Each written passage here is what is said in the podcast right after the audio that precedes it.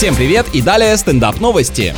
Житель США предпочел Бэтмена рождению первенца. Дело в том, что предположительная дата появления на свет малыша совпадает с выходом фильма, но будущий отец не собирается пропускать премьеру. Ну что тут скажешь, нечего заделывать детей в 16, вот чем это чревато. Парень настаивает, что ему очень важно посмотреть картину одним из первых, чтобы избежать спойлеров, и в худшем случае он приедет в больницу всего лишь на пару часов позже. Действительно, такое событие происходит раз в жизни, а на этого спиногрыза ему потом еще всю жизнь смотреть.